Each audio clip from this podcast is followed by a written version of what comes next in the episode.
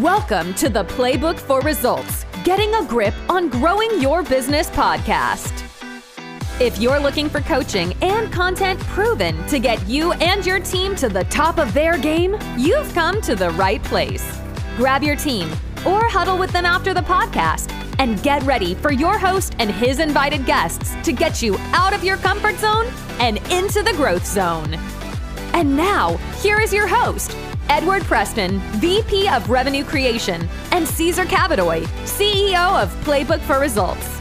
All right, get ready to be informed and transformed by your virtual coaching and value creation specialists as they set the stage for you to perform at the top of your game. Greetings to all in the land of milk and money. My name is Edward Preston, aka EP. Now is the time to tune out all the distractions and tune in to some stimulating ideas, tools, and tips that we will put on the table for leaders and sales professionals that are looking to get to the top of their game. Ladies and gentle friends, thank you for joining me on this journey that we call getting a grip on selling. Joining me on the show today is my wingman, the Oz behind playbooks for results, my zing when I zang, Mr. C level himself, the czar, Mr. Caesar Cavadoy. Caesar, good day, sir. Hey, good day to you too. This is I exciting. mean, exciting stuff, man, right? We're finally uh, doing something we've been talking about doing for a long time. For a little bit, yeah. I trust that this is going to be some great content for the guest and they'll walk away from this with a lot of application and also more importantly with a lot of thoughts in terms of how they're doing things. Look, this is this there's a reason why we call this the challenge zone or what we call the growth zone, really. We want to make sure that uh, they walk away with something that will challenge them and then also uh, set the stage for them to grow positively. Precisely. Well, allow me to set the table for today's episode. I know the title is probably going to capture a lot of attention, especially since this movie, this big, big blockbuster, was supposed to roll here in about three weeks. And what am I talking about? Of course, I'm talking about Top Gun. You know, here's the deal. You know, it's appropriate, right? Because there's a lot of analogies in the sales world, uh, the world of sales, when we're talking about Top Gun. You talk about those that are Mavericks, those that are Icemen. What's the difference? What's the analogy? How, how many similarities can we use in the world of selling and with you know those two characters, if you will? Uh, there's so much to talk about. And you know, before we jump into this analogy, I want to ask you, Caesar, what are the top three sales movies of all time?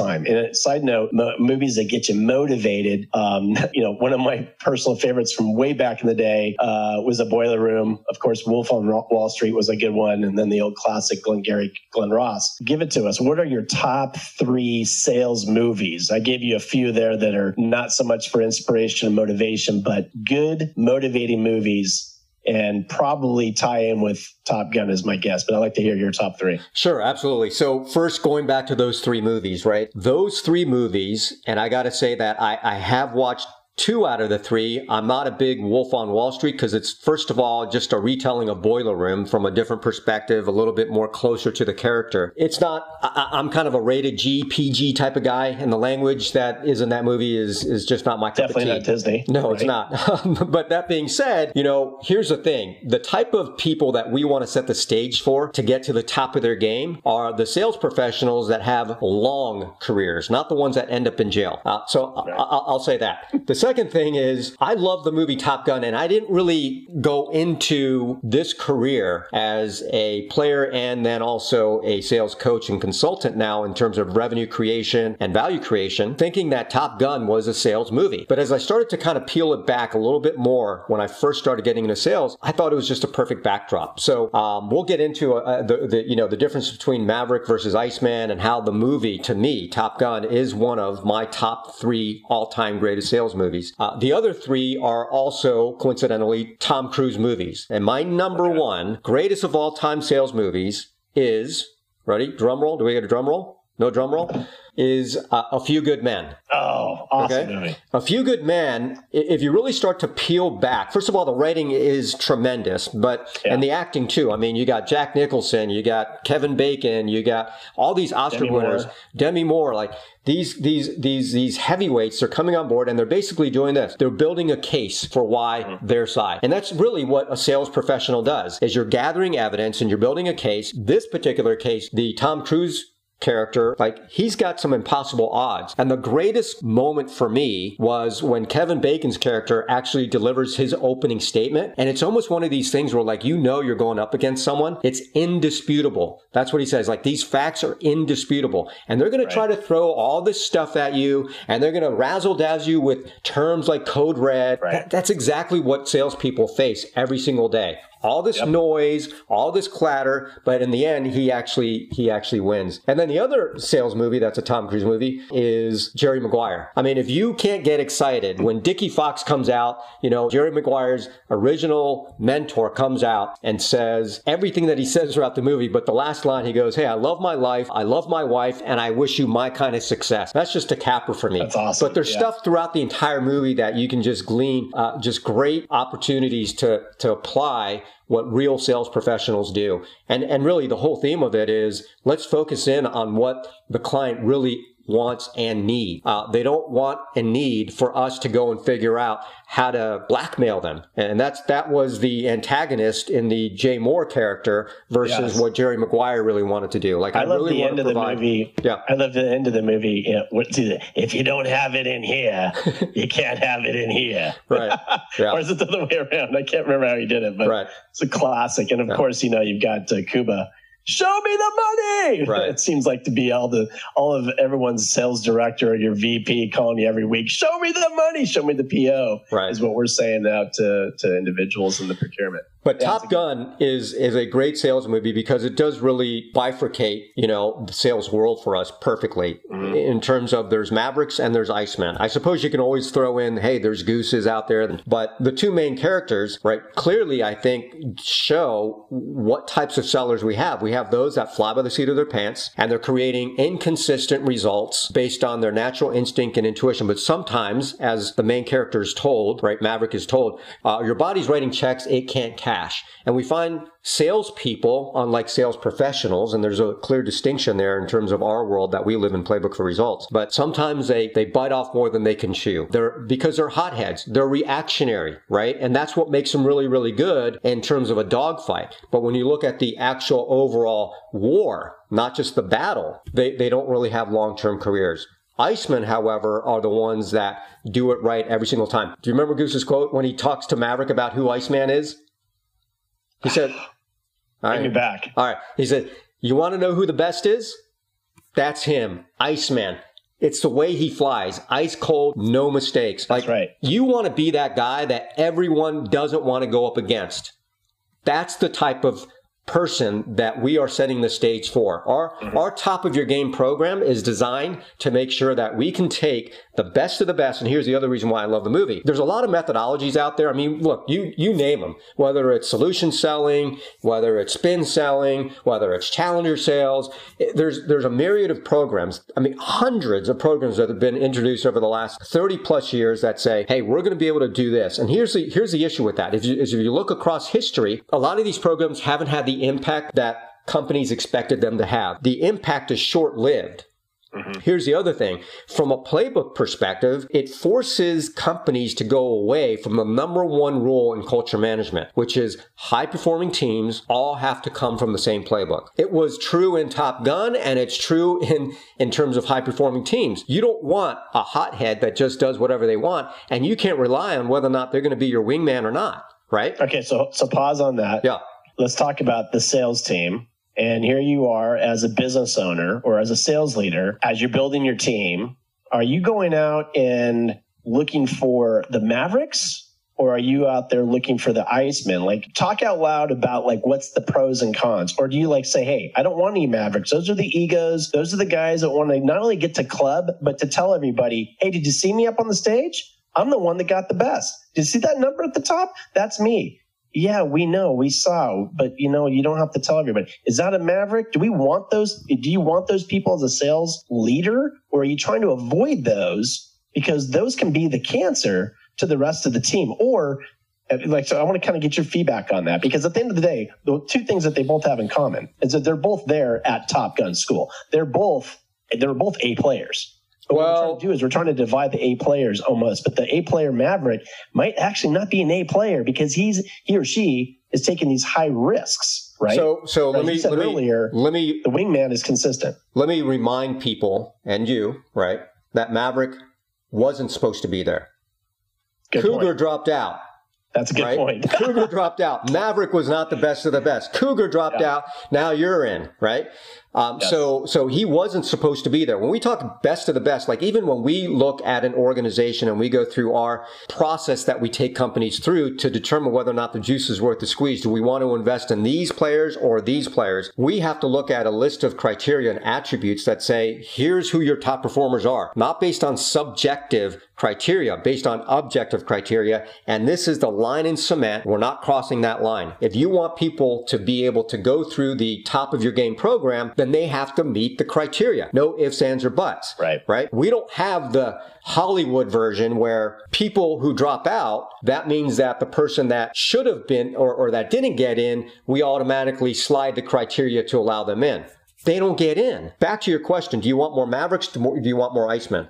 And, and the short answer is it depends. It depends what kind of product or solution you're selling. If it's a transactional, commoditized product, why not have a bunch of Mavericks and all they're going to do is run a numbers game? They're going to fly by the seat of their pants. They're going to do whatever they want. It's going to be a nightmare to, you know, to kind of manage. And you're not going to really see long-term sustainable growth. You're going to see a lot of attrition. You're going to see a lot of conflict which may or may not be a good thing, depends on the environment that you have. But if you want predictable, stable, scalable, sustainable results month after month, year after year, history, stats, and facts, who cares what I have to say? History, stats, and facts says you want more Icemen versus Maverick. By the way, does that mean that you can't have a Maverick on your team?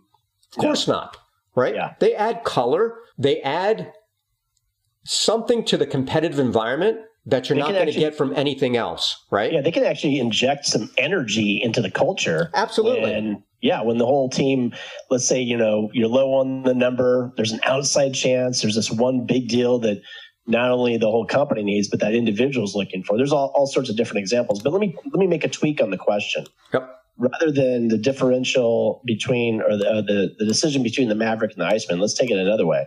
A players and B players Yeah. do you want to try to go out and build this team and hire on a bunch of A players? I know that there's a number of sales leaders I've come across that actually fear that. They feel like they're at risk of their job being taken over, which I know you and I are on the same page here. No, you need those A players to make you look good at the end of the day. And it, it- I, I don't know, I don't understand why people get that backwards. Why would you just go out and get a bunch of B players when the Bs can easily slip to a C?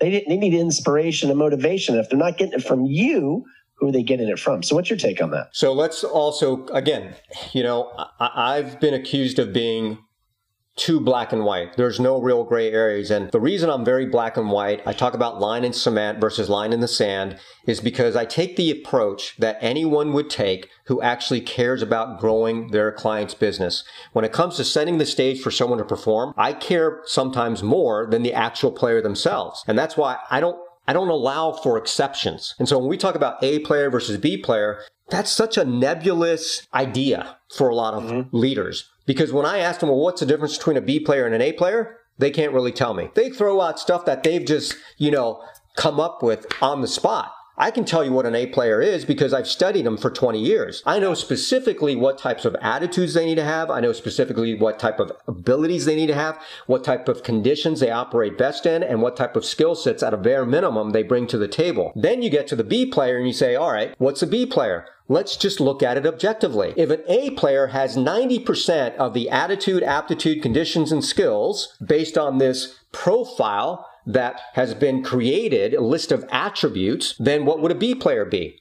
Someone that has, at bare minimum, 80% of those. A C player would be someone that has a bare minimum of 70%. You know, we talk about top of the leaderboard versus top of your game. And when I sit down with an A player, or any player for that matter, and we've done these workshops over the last 12 years in front of tens of thousands of people, I, I ask this question Who here feels that they're at the top of their game? And you always get that chucklehead that raises their hand. I I feel like you're the type of guy that would be like, I'm at the top of my game. And I'd bring you up on stage and I'd say, All right, EP, why are you at the top of your game? And you'd say something like, Well, because because I was number one on the leaderboard for the last four years running. My customers love me. It's all subjective because yeah. when I start to drill down on you, which I do in front of groups and start to ask, look, what percentage of the customers that you created last year gave you referrals? And you probably come back and say, well, 20%. Well, 20% at any learning institution across the country, and that's the average, by the way, right? The average for top performers. Most people don't even get referrals, but the average for top performers is 20%. You might once in a while get this person that's really good at asking for referrals and they're at 40%, 50%. But still, what is 50%? It's an E. It's failing. That's yeah. not top of your game. And then you might you might get the person that's like just just to challenge you, they'll be like, "Oh yeah, I'm I'm 80% or I'm 100%." Every single person that I conducted business with last year gave me a referral. Great. What percentage of those referrals did you actually close? A hundred percent. Yeah, exactly. I was right? going to say, yeah. And to get that 80%, let's talk about how you actually achieve that. It's always kind of like asking the cook, what's the, what's in the actual recipe? And, and sometimes they can't answer that. Right. The reality is because they're a Maverick. They got lucky. They got a Bluebird. You know, that's how they kind of end up there. Okay. Let's take it a step further. Well, let me, let me add one more thing. Because here's okay, the other thing. Because you might be thinking, okay, what about if you got that rare individual yeah. who says, I got 100% referrals and 100% closing ratio on all those referrals because the data shows that when you get a referral, you have a higher closing percentage. But let's Absolutely. just say it was they're 100 for, you know, 100%, yep. 100%. Are they at the top of their game? Not, yeah, not unless they're closing it. Not not on that criteria. No, let's say they closed 100% of them and got okay. 100% referrals. Are they at the top of their game? Something tells me this is a Gosh darn it. I know look, you got me. What, I want to say yes. Look, this is why I love A Few Good Men because this is one of the keys to being a top sales professional. Yeah. You never ask a question that you don't already know the answer to or that you can't defend right? You you answer that question. You said, "Yeah, they're at the top of the game. I'm going to excoriate you. I'm going to I'm going to crucify yeah. you right now." But no, not yeah. not really. Look, if you're really good at connecting the dots, bridging the gap between what a customer wants versus what they need, and you've got stuff on their, on your shelf that helps them with their goals and objective, and you've done that in such a way that's of massive benefit to your customer, why would you stop at them giving you just one referral? Why wouldn't you get as many referrals as possible? Right. So don't Turn tell me that you got one channel. referral per one right. customer. I right. want to hear that you got eight, 10, 15. I, you're at the top of your game when you can come back and say, I closed 20 deals last year and got 500 referrals. I was that good. Yeah. Right. But yeah. then we'll just go on to another criteria and I'll say, okay, how many of those referrals and customers that you got were, were your ideal prospect? See, there's always criteria that we can focus on so we can have an objective standard yep. that we can go for when it comes to are you a top sales professional or are you just a salesperson? Right. Are you a maverick or are you an Iceman? Are you an A player or are you a B player? That's a great descriptive. I, am thinking right now, got a couple guys in in, in my circle uh, that have been, you know, what they do for. One's actually a lawyer, uh, and the other one is in life insurance what they both have in common is they've both been doing what they are doing today for 20 years plus. Neither one of them does any marketing. And these guys are living a great lifestyle, great families, uh, doing very well for themselves. And I always talk to them about, hey, how's business? And they always say the same thing so busy, so buried. Why is that? It's not because they got this new advertisement that's out there. It's not that they have this $20,000 monthly budget on marketing. It's because they've got so many people called customers that continue to refer more business to them because they're taking care of their customers. That's all part of post selling, as you're talking about. All right, let's go one layer deeper and talk about DNA. Let's talk about the DNA. Now, that's like that's an acronym, and I know you're a huge fan of, of acronyms.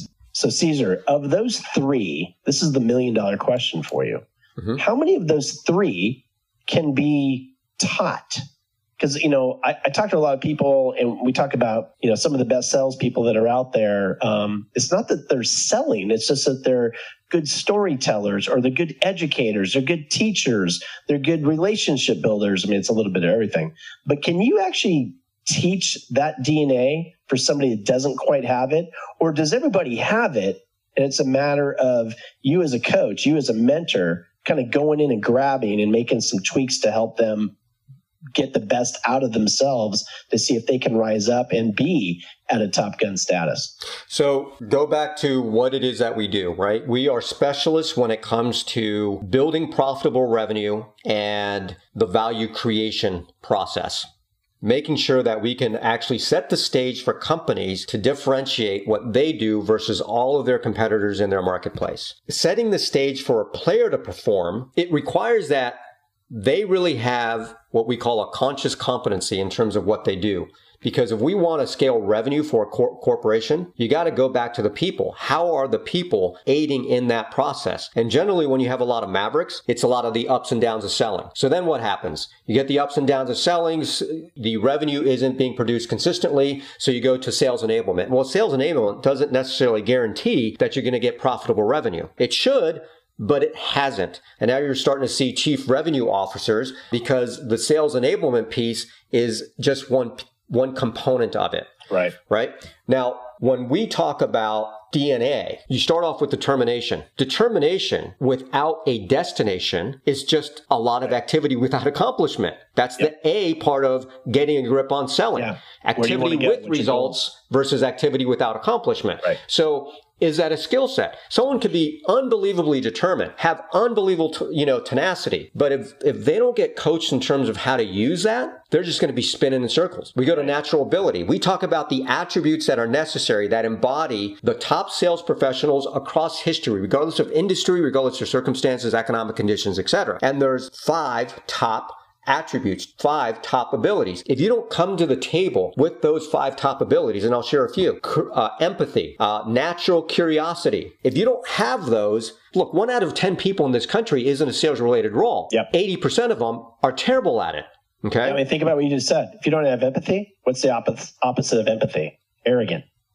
And nobody likes an arrogant sales guy. Yeah. I mean, you're going to be run right out of the room. So I love that one. So so think about that. You have a natural ability to be empathetic. You have a natural ability for curiosity. Uh, mm. That doesn't necessarily mean that you're going to be using it in the right way. I, I, like to look at like like the jazz greats. You had people with unbelievable natural ability. They still needed to learn how to harness that natural ability. They needed to learn how to use what they do instinctively and intuitively to gain a conscious competency so they can do it intentionally and infuse it in, at the right time throughout the relationship building process so it actually has the right type of impact. If you engage your empathy skills too early, it could come off as kind of creepy. If you engage your natural curiosity skills way too early or, or, or perhaps too late, it also could derail the opportunity. Then we get to the last piece, which is accountability. And some people just don't know what numbers to look at. It's following the right metrics. I, I go back to, um, as a executive coach, one of the things that I actually talk to people about is their personal goals and objectives, because really that's why we work. I always, I, I always say this to leaders. I go, if you don't know what your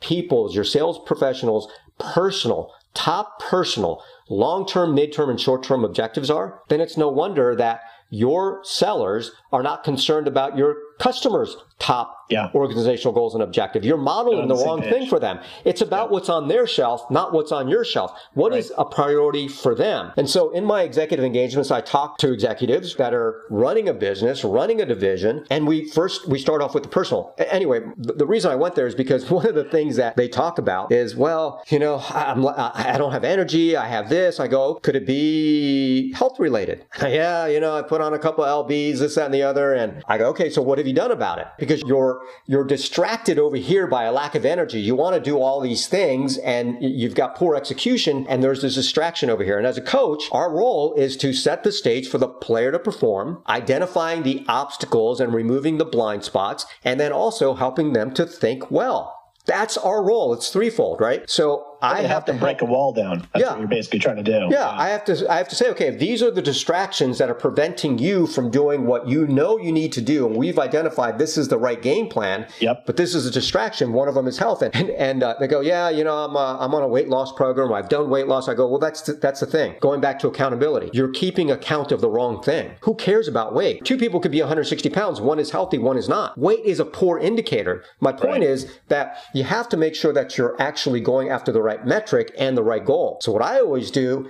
is change the goal. Remember, the goal shouldn't be for sellers to get to the top of the leaderboard. The goal should be to get to the top of your game. And if that's the goal, see how the metrics change, right? It's no longer about you doing a lateral comparison to everyone else in the organization. Now it's like golf. Now you're competing against yourself. Now you're right. looking at metrics saying, how many referrals did I get last year? So that accountability piece has a lot to do with the goal and acknowledging and now addressing the fact that your metrics have to change. The goal shouldn't be, I want to lose weight. The goal should be, I want to get a grip on my health and wellness or my health and fitness. I've got a program, we call it Reset or Resets, and it's an acronym, just like all the other programs, that focuses people on the top areas across history that people that have a grip on their health and wellness focus on. And it's a whole different set of metrics than, hey, I just want to drop a couple LBs. Yeah, you know, um, I'm thinking as you're describing the metrics, um, I'm thinking about, you know, in the sales world,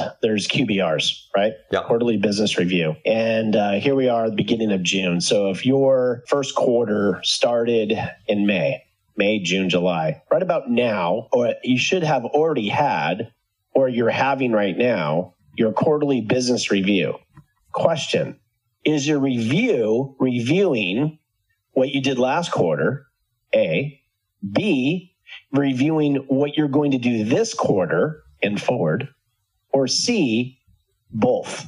Now, my opinion on this is there really is no wrong or right answer. I like C personally. I like to have like, you know, you got 30 minutes up on, in front of your peers.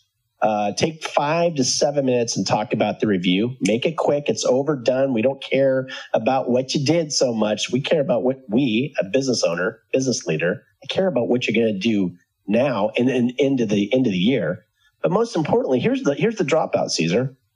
Uh, the dropout, and you and I talk about this often. The follow through, the accountability for what he or she is up there talking about that they're going to do, it's usually like surface stuff, such as I'm going to have three on-site visits this this quarter.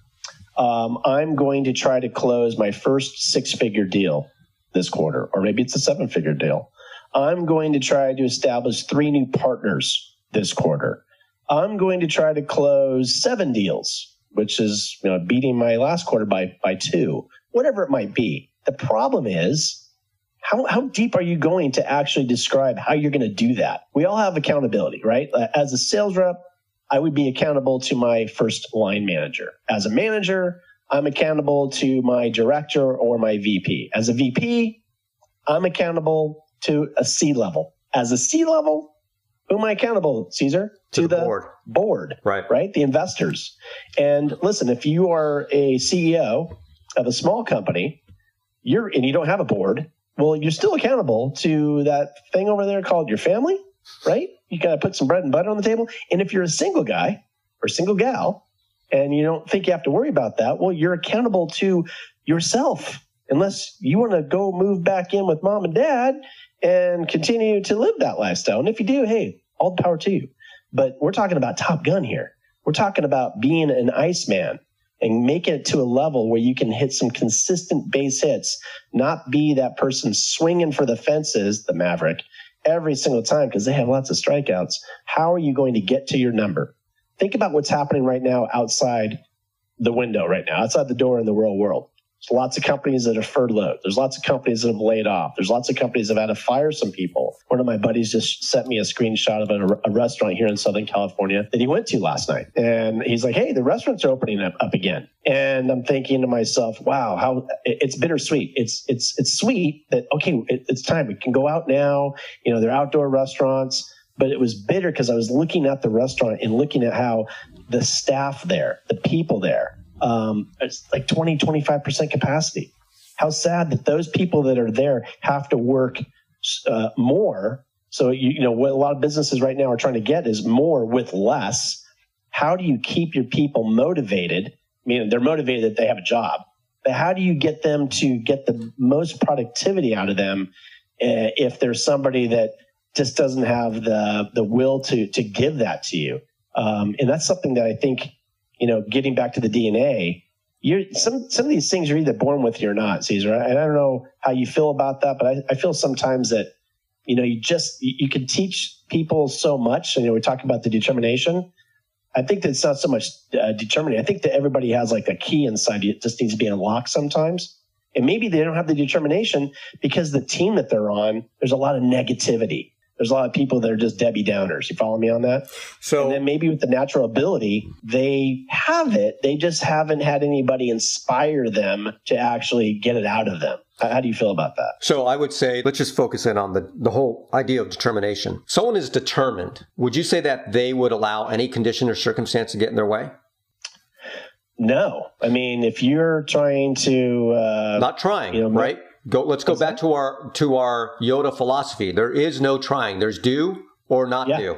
So thinkers are doers, man. I'm right? doer. I'm, yeah. I'm, doing what the thinkers are thinking about. So uh, my my daughter who got me out of doing this the first time. I mean, I, I did this for 10 years. I love coaching and consulting. I came home one day after 70 flights a year, leaving on a Sunday, coming back on a Friday. My wife said, Your youngest daughter, who was 11 at the time, wants to know why dad has to travel so much. And I determined that I now need to find something that does not have me doing as much as I was doing in terms of travel. That was a really, really tough thing to do, especially we work our entire careers to find that one thing that we absolutely right. are passionate about. Yeah. We have a level of proficiency around that ultimately allows us to discern that this is our God given purpose. And that is this for me. And so to have to walk away from that because I was more determined to be present with my family based on this comment that my wife got from my youngest daughter. And it wasn't just the comment. It was what she was doing. I mean, talk about the apple not falling far from the tree. I'm a pretty determined person, but I'm determined to go after a destination after discernment. But uh, here's here's the thing: once I discern that this is the right place to go, then I kick in the determination. Most people don't work that way, and that's why the word determination has been somewhat watered down. Like if you know that this is where you go, you get there. Yeah. And this is what my daughter did to rebel against dad that wasn't home enough for her. She became a Republican. She became a Redskins fan. She picked up trumpet which is an instrument that I was starting to learn how to play at the time. She decided to become a marathon runner at 11, just like dad was when he was 21. This is how my kids rebel against me. They just figure out with their natural instinct and intuition, how can I draw my dad closer to a relationship with me? And I got to tell you that that kid not only determined to run her first marathon, but she determined to get what they call through this program the Legacy Award, which was to run three within three years. That's awesome. And she did it. And I got to tell you, it's not just a matter of just going out there and starting to run. It's corralling a lot of resources. Right. It's convincing people that you're into this. I have never seen a more determined kid than that kid when she was going after her marathon. Actually, that kid also went after her black belt when she was like six to the age of like nine. And that's what I talk about. It's like determination. Let's yeah. not water it down. You're either determined yeah. or you're not determined. Yeah. Does that make sense? You know, let me give you another another great story since we're sharing kids stories here. So literally this morning, dropping my, my son off at a skateboard park. And on the way over there, he was talking about, uh, how he can spend eight hours at this park. And the reason why is because once he actually learns a trick, he wants to continue to do that trick. And he actually then wants to learn the next one. And then I actually, we were driving by a golf course and I started using golf as an analogy, which is so easy in sales to use golf analogies. But the number of things that you have to do in order to be determined to hit a ball into the middle of the fairway, 250 yards or more off of the tee shot. The number of things you have to do right, it's not one or two. It's probably right. like 21 different things the way that you turn your body, turn the wrist, lean down, bend your knees, bend the hips, swing the club, and strike the ball with the club on the sweet spot. And the beautiful thing, and the reason why those of us that get frustrated with the game of golf is because we know we can do it. We just have to go out on the practice tee and practice our game to get good at it. That's why I always weed out the guys in sales. They're not willing to put the work in. I mean, you can use this analogy, and, and you know, Caesar, you and I do this all the time. You know, whether it's talking about uh, Jordan, uh, LeBron, you know, uh, Kobe, you know, the greats. Um, they didn't just haphazardly get to where they got, where they got to, or where they currently are. It's a matter of being determined. And you know, this. I think everything we talked about here today um, I, I, think a lot of people can tie in some of the concepts into what they need to do to try to achieve, whether you're an individual contributor, whether you're a sales leader. I'd like you to close things off today, Caesar, with one last question that I have for you. Not so much a question, but more or less uh, just kind of help us describe and, and explain how you're uh, a big advocate of, of the transformation process. Mm-hmm. So what is the transformation process to get to top gun status? Hey i want to be at top gun school. I want to achieve my goals. What does that transformation process kind of like look like? And i know that that's like an hour you know podcast in itself so maybe you could kind of zone it in on five minutes and kind of put something out there to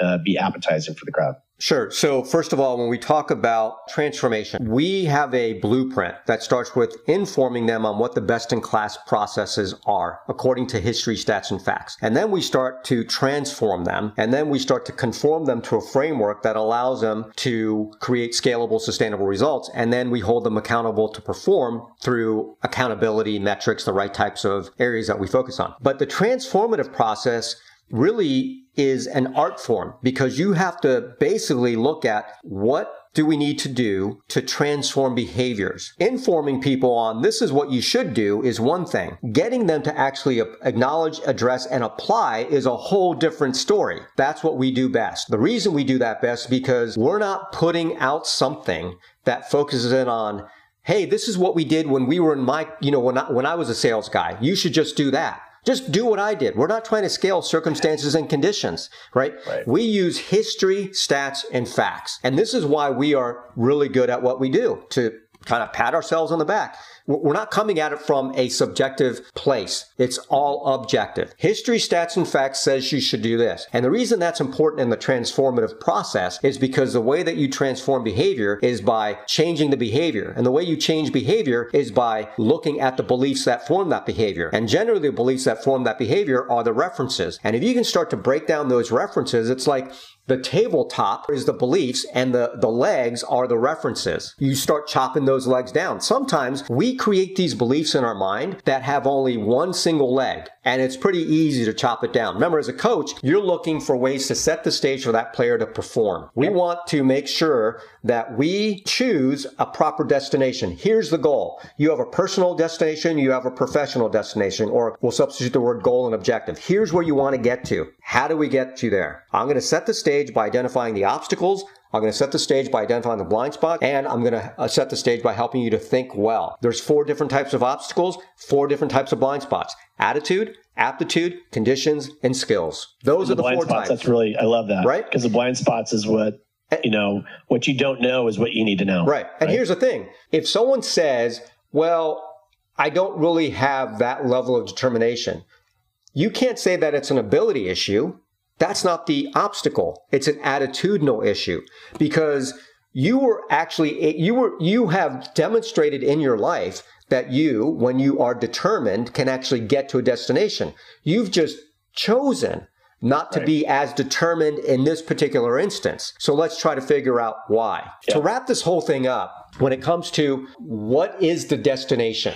Where do we want to go? Here's the issue that we see is that we have a lot of sellers out there, 80%, which are following a best practices approach. Uh, within that 80%, most of them are checked out. Again, not what I say. Look at the Gallup polls. Look at the report that was done on the state of the American workplace. There's a lot of people that are very unhappy in their careers right now. Then you got the top sellers. Those top sellers are constantly being courted by other companies. And here's the thing. A lot of them have strong relationships and they've become farmers. We want to make sure sure that they challenge or we challenge their status quo and we help them to look for a different destination. We don't want them to be worried or concerned about how they're going to get back to the top of the leaderboard next year. And we do that by saying, we're going to get you to the top of your game. This kind of conflict or tension that exists between their goal of getting to the top of the leaderboard versus this new objective, top of their game, is a good type of tension. The tension that exists in terms of not knowing how to get there is a bad type of tension because it distracts from the mission. Let's go back to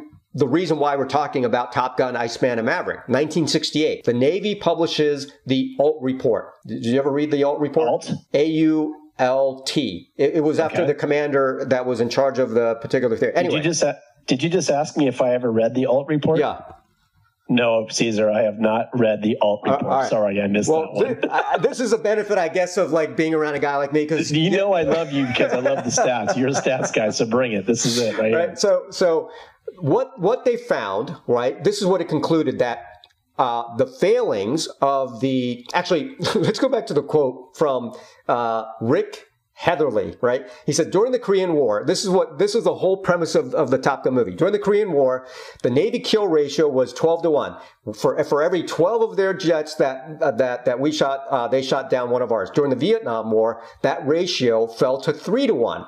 Our pilots have become more dependent on missiles and they've lost some of the dogfighting skills. That's why Top Gun was created to teach air combat maneuvering or ACM. The reason why Top Gun was created was a direct response to the Ault report. Two things happened. One was the Navy had their own response to it, and then the Air Force had their response. The U.S. Air Force concluded that the drop in ratios was due to technology. But on the flip side, you have the Navy saying, no, it's due to inadequate training. I mean, don't we see that today? That's why I love yeah. the movie because like you see companies are like, oh, we don't have enough technology. We need more tools. We, we need more tracking. We need more uh, stuff that gamifies the whole process and stuff like that. Right. Versus we need more training. Well, what's the right answer? Uh, you put me the spot. I know, I get it, and I and I meant to do that, right? Never ask a question you don't expect, the, you, you right. don't already know the response to. It depends. That's the short answer. It depends on the goal or the objective and the specific steps in the sales process that you're looking to improve. Depending, it depends on the type of marketplace. It depends on your product. If it's become commoditized, depends on the types of sellers. There's right. a lot of variables. But the longer term answer is it always comes down to people are the ones that are going to differentiate your solution in the marketplace. Yep. So you want to make sure mm-hmm. that like you can have the most advanced training in the world or the most most advanced cockpits in the world. But right. in the same way that those cockpits, if you look at the cockpits from World War II where they had a 12 to 1 ratio versus the cockpits in, in the Vietnam War where they had a 3 to 1 ratio, the cockpits were absolutely more technically advanced. But right. all of that had taken their focus away from the air combat maneuvering, from the dogfighting skills. And that's a lot of what happens today with all all these tools out there. I'm all for gamification and for tracking yeah. and all the analytics and everything like that. And you could be determined that you need to have this system in place because it's going to create that 20% uplift that these companies, these tech companies that are into training now are saying it's going to do. But if you want what we bring to the table, an average of 26% sustained compound annual growth year after year after year, you got to get back to setting the stage for the people. And that goes back to what are we determining to do? Are we determining to just have a bunch of Mavericks? Are we determining to have a good mix of Mavericks and Icemen? Favoring more Icemen because we want consistent, predictable results. And our programs that we put out, we follow the Top Gun methodology, which is we've got to focus on improving the best of the best. Getting the best of the best trained under a program that is consistent with what top professionals across history have done. That's the way you actually move the numbers. There you have it, folks. ABC, always be Caesar. So 90 seconds left on the play clock. Play clock. Caesar, thank you so much for keeping this plane a thousand feet above the deck and being my wingman for today. CJ, it was great. I really enjoyed this. Well, hopefully, we won't have that many analogies uh, uh or metaphors on uh, uh, wingman and stuff for the next one. Uh, and listen, if we can't make it with this, maybe we can do a podcast on, on movie reviews. I think people are going to dig it. Perfect. Well, listen, we hope you all enjoyed the topic today. We're able to get a grip on what Caesar and I were dishing out here on getting a grip on sales. Stay tuned as we drop new episodes every Thursday. For more information, check us out at pb4r.com. That's playbooks for results, pb4r r.com. That is where you're going to find an archive of videos, podcasts, and other tools to help you stay on the top of your game. Look for us on iTunes, Spotify, iHeartRadio, and wherever you get your podcast. Just please do us a favor subscribe, rate, and review. All good things must come to an end, and that includes our show for today. My name is EP. I bid you a good day, and I thank you for lending us your ears right here on Getting a Grip on Sales. And now it's time to go crush it. Thanks for listening to the Playbook for Results podcast. For more information on virtual content and coaching designed to grow your business, please visit the Playbook for Results website at pb4r.com. You can follow Playbook for Results on Twitter, LinkedIn, and Facebook just by searching for Playbook for Results or hashtag PB4R. We look forward to you joining us next week for another episode of Getting a Grip on Growing Your Business with your Playbook for Results coaches, your virtual coaching and value creation specialists.